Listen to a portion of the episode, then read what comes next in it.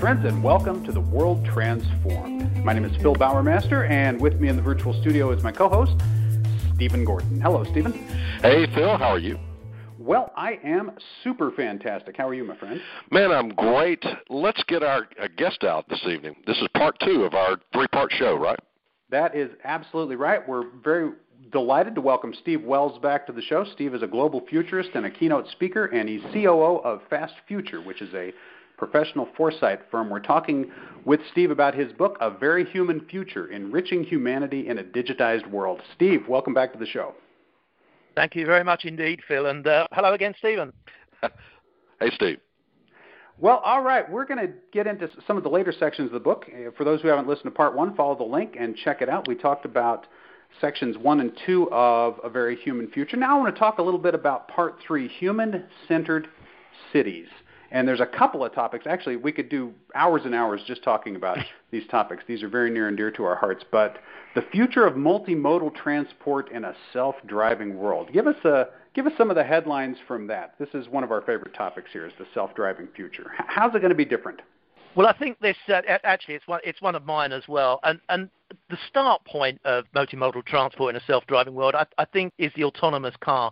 And the reason I love the autonomous car so much is it kind of combines robotics with artificial intelligence. So, you know, the last time we were together, we spoke about the significance uh, of AI, and AI is obviously going to play such a big part in uh, in creating self-driving vehicles. And I think it's really important that we, we understand when we think about a self-driving world, it's not just cars, it's trucks, um, it's boats, it's planes. You know, it's every way that we can imagine that we'll move around has the potential to be autonomous. And I think the, the other thing that really strikes me about this particular technology is we're starting from the really hard end of developing it and making it live and work in, in our cities. So we want autonomous cars to be totally predictable around a whole bunch of totally unpredictable beings, um, right. um, kind of us. Um, so if we roll forward uh, 10, 15 years and our cities have banned uh, manually driven vehicles, then all of a sudden autonomous vehicles make absolutely perfect sense because they can talk to the street furniture, they can talk to the signaling, they can talk to each other. Uh, maybe there'll be a shared protocol in the way that their AI systems are developed. Um, and, and all of a sudden, you've got a much safer driving environment. I suppose the issue that we have at the moment is that kind of transitional piece. So, how do we intermingle, if you like, manually driven vehicles with self driving vehicles? You know, once we get over that, then I, I think we're set for a, a, truly changeable world in the way that, that we move around. But I think one of the other things that people sometimes lose sight of is that this self driving world has a massive potential impact on how we think about what at the moment are some of our biggest personal assets that we own. So at the moment, you know, I have a car, my wife has a car, my daughter has a car, and all three of those cars spend about 90 95% of their time parked outside the house. Right. So in the future, maybe we'll all decide that we don't need to own our vehicles and that maybe we'll contribute to a cooperative self-driving organization where we can call up the self-driving car to take us from A to B. Maybe there'll be a range of different types of vehicles. So if I want to work, there'll be a self-driving vehicle set up for work. Um, if I want to chill or sleep, then uh, you know there'll be one of those as well. If I want to watch a movie, then uh, I choose a, a movie showing car. So already we've got that kind of different way of moving about and maybe a different way of ownership. But I, I can see um, a situation where organizations that currently provide public transport, be they rail companies, be they bus companies, start to merge in, across sectors into each other's business. So certainly in the UK, we already see that with some bus operators running train lines, for example. But maybe we'll start to see that in the way that we can book and use end-to-end transport. Maybe we can see that in the way that uh, different parts of transport infrastructure are used not just for trains, for example, but maybe also autonomous drones. So, you know, the trackways used for autonomous drones. So the way I think that we'll move around cities in the future will be radically different. And I think there'll be an implication on the way that we own those kind of vehicle type assets. One of the things that'll be really interesting to see is assuming we get to the self-driving future, those vehicles if we're not individually owned, and even if they are, people might be leasing them out while they're while they're not driving themselves in order for them to to, to be used by others. We won't see this world where parking is such a big deal anymore, right? So cities without this hassle of, of worrying about where all the cars are going to be parked because they will be parked, right? They're just going to be moving around all the time. We had a banker on a few weeks ago, and we were talking about how the suburbs are going to look different if one third of the house footprint on the ground isn't dedicated to the garage anymore, right? Because people don't have to keep a car yeah. in their garage anymore. So suddenly you've got a lot more space to work with, both for residential real estate and for commercial real estate. Everything becomes a lot easier when you don't have all those cars to park anymore. And that's just one little change, but it's not one that people are thinking about. I think that kind of builds onto a, a bit of a hobby horse of mine, which uh, if you kind of overlay the issue of, uh, of transportation in city centres with a potential change in work because of automation and an increasing pace of change in retail, then maybe you end up with a city where the population and communities kind of take back the city because we don't need the big stores that we see. We don't need big flagship stores. We don't need big office buildings because we're working in very different ways. So not only do we start to see a different issue around parking um, because we don't own cars in the city, but maybe we see a repurposing of much of the real estate that we see in cities at the moment from commercial and retail back to residential. Now, speaking of repurposing real estate, one of the other topics in part three of the book is city farming. And uh, Stephen, I know this is a big one for you. You like to talk about vertical farming, but Steve, uh, one of the chapters of the book here, you talk about beyond vertical solutions. So, talk a little bit about what's going to happen beyond the idea of the vertical farm. Just to kind of pick up on, on the vertical farm piece itself, I think it's really interesting when we're starting to see property developers um, looking at building office blocks where if you're in the northern hemisphere, the office accommodation faces north, on the south side of the building, you have a vertical farm. Hmm. Um, and basically, you use um, uh, the environment created in the office piece to create a favorable environment for the growing of produce and vice versa.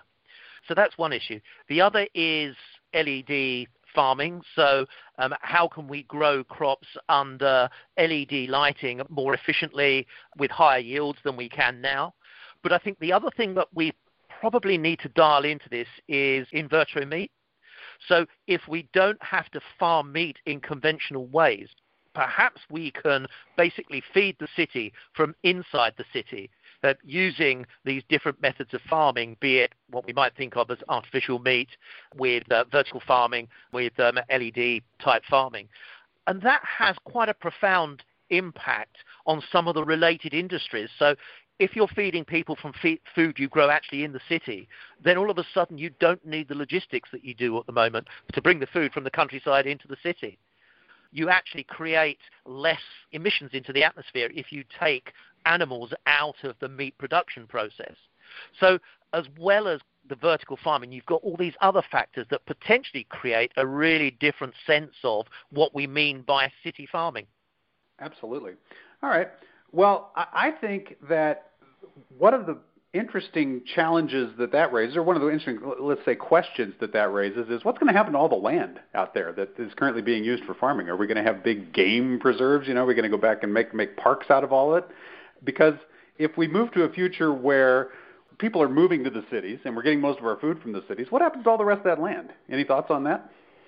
Well, I think it, as part of a very human future, we would see this balance between what is it that technology can do for us, but also how can we be more in touch with nature? How can we be more in touch with um, some of the other things that actually make us human?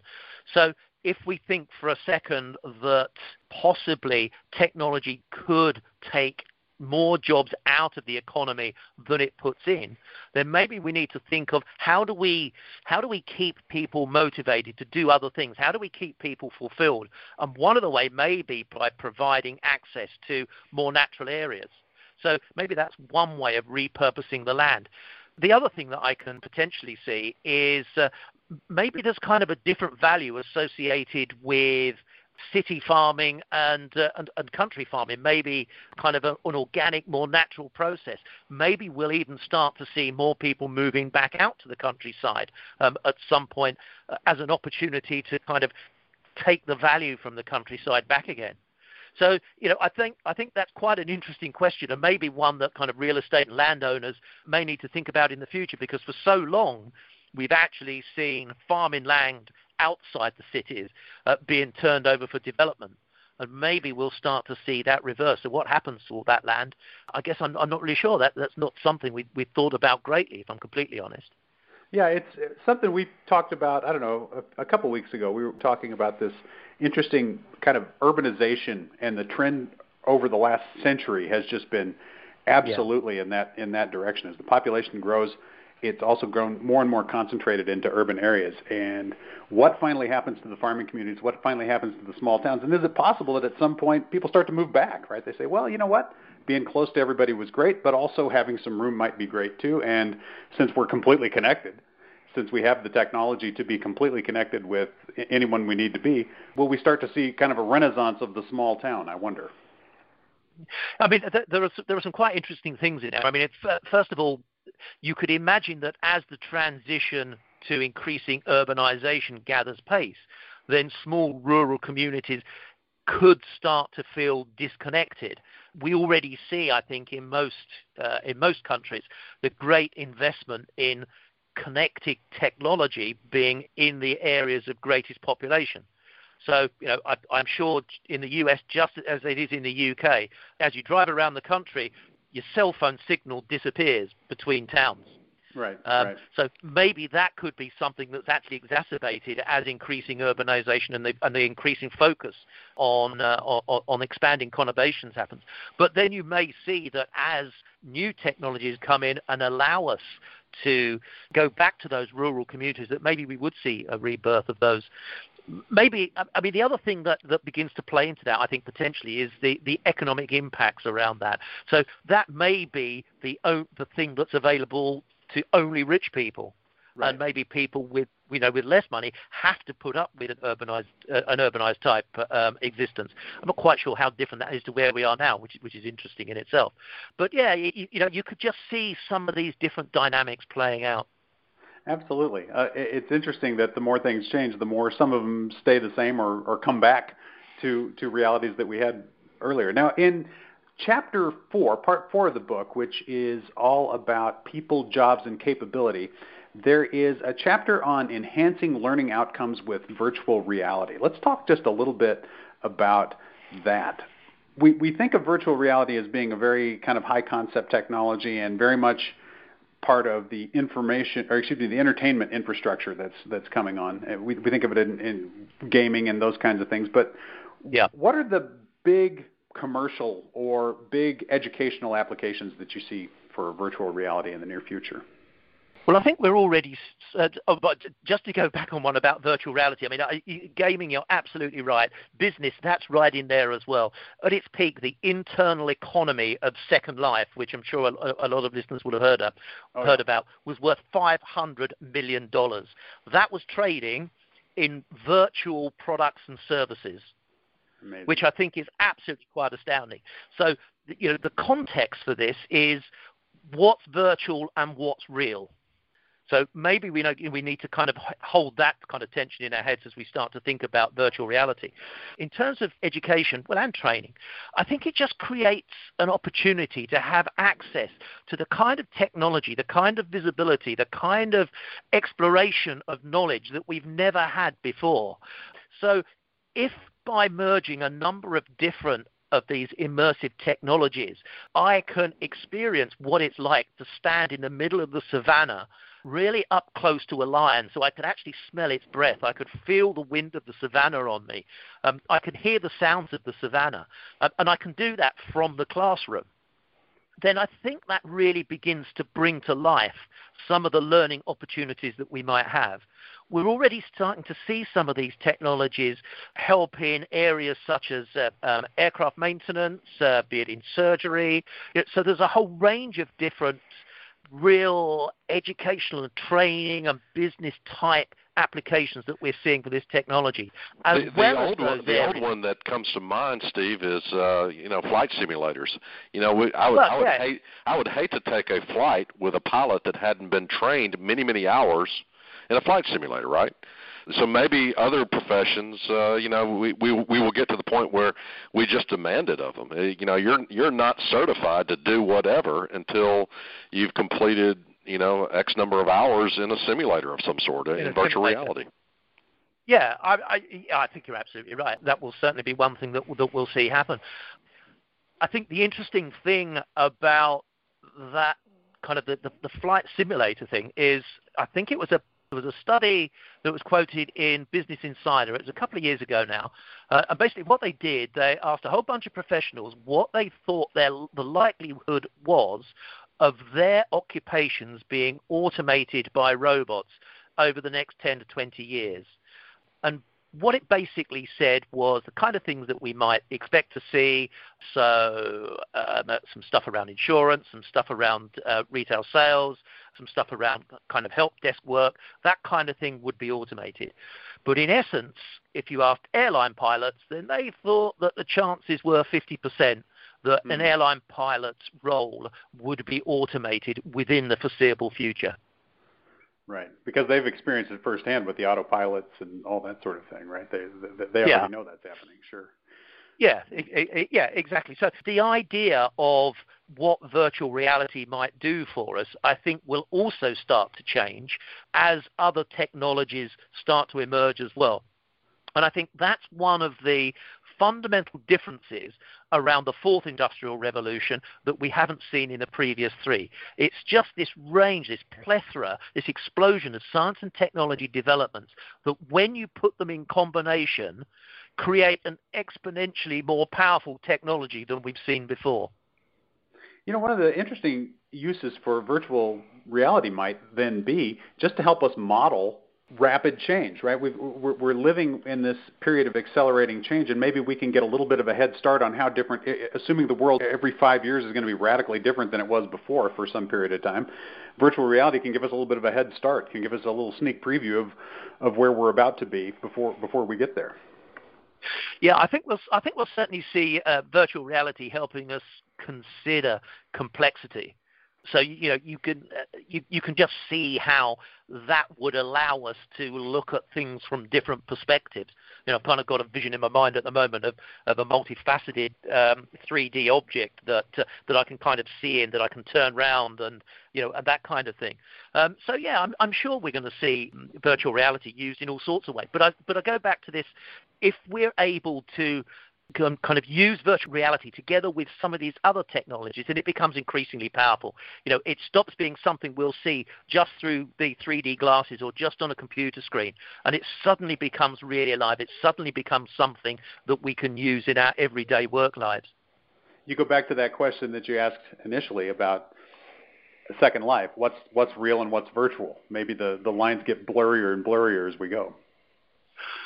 Well, yeah, I, I mean, if we're if we're able to make a living in a virtual world because someone else finds that service or product in the virtual world entertaining, then suddenly it becomes real. Absolutely. I also think that if we if we if we're potentially able to create virtual training spaces and we look at the potential for projecting holograms and that that kind of thing, then all of a sudden the events industry uh, starts to change radically. So you know we don't all uh, congregate in a hotel reception area uh, at 8:30 a.m. for a bit of networking. We actually stay exactly where we are, and our hologram represents us in a virtual room. So maybe we'll start to see some changes like that as well in the future. Interesting, interesting. Although that sounds less fun in some ways, doesn't it? I mean, it sounds uh, easier, and maybe we can get more networking done, but somehow less. I don't know. less fun somehow. Less, less. Yeah, I mean, this is this, this is where I think some of these technologies kind of start to challenge our humanity. So, as a human, um, as a kind of a biological species, you know, what sort of interaction do I need? And do these technologies potentially take away what it is to be human in the way that I interact with other people? Now, obviously, there's, there's evidence um, from research that suggests millennials, for example, are much more happy having more virtual conversations than kind of older generations. But I'm not quite sure how sustainable that is. You know, what about the, the, the, the things that really make us human? How do they potentially change? How do we make sure that we retain that in an increasingly digitized world? Right. So it's a fine line we, we tread between virtual experiences, so. real experiences, the virtual world, the, the real world. All right. Well, Steve, this has been fantastic. We're going to conclude our discussion with you in part three in our next show. Thank you so much for being with us tonight. My pleasure. All right, that's going to do it for this edition of The World Transformed. We will be back with part three, our conclusion of our discussion with Steve Wells. Look forward to being with you all then. And until next time, live to see it.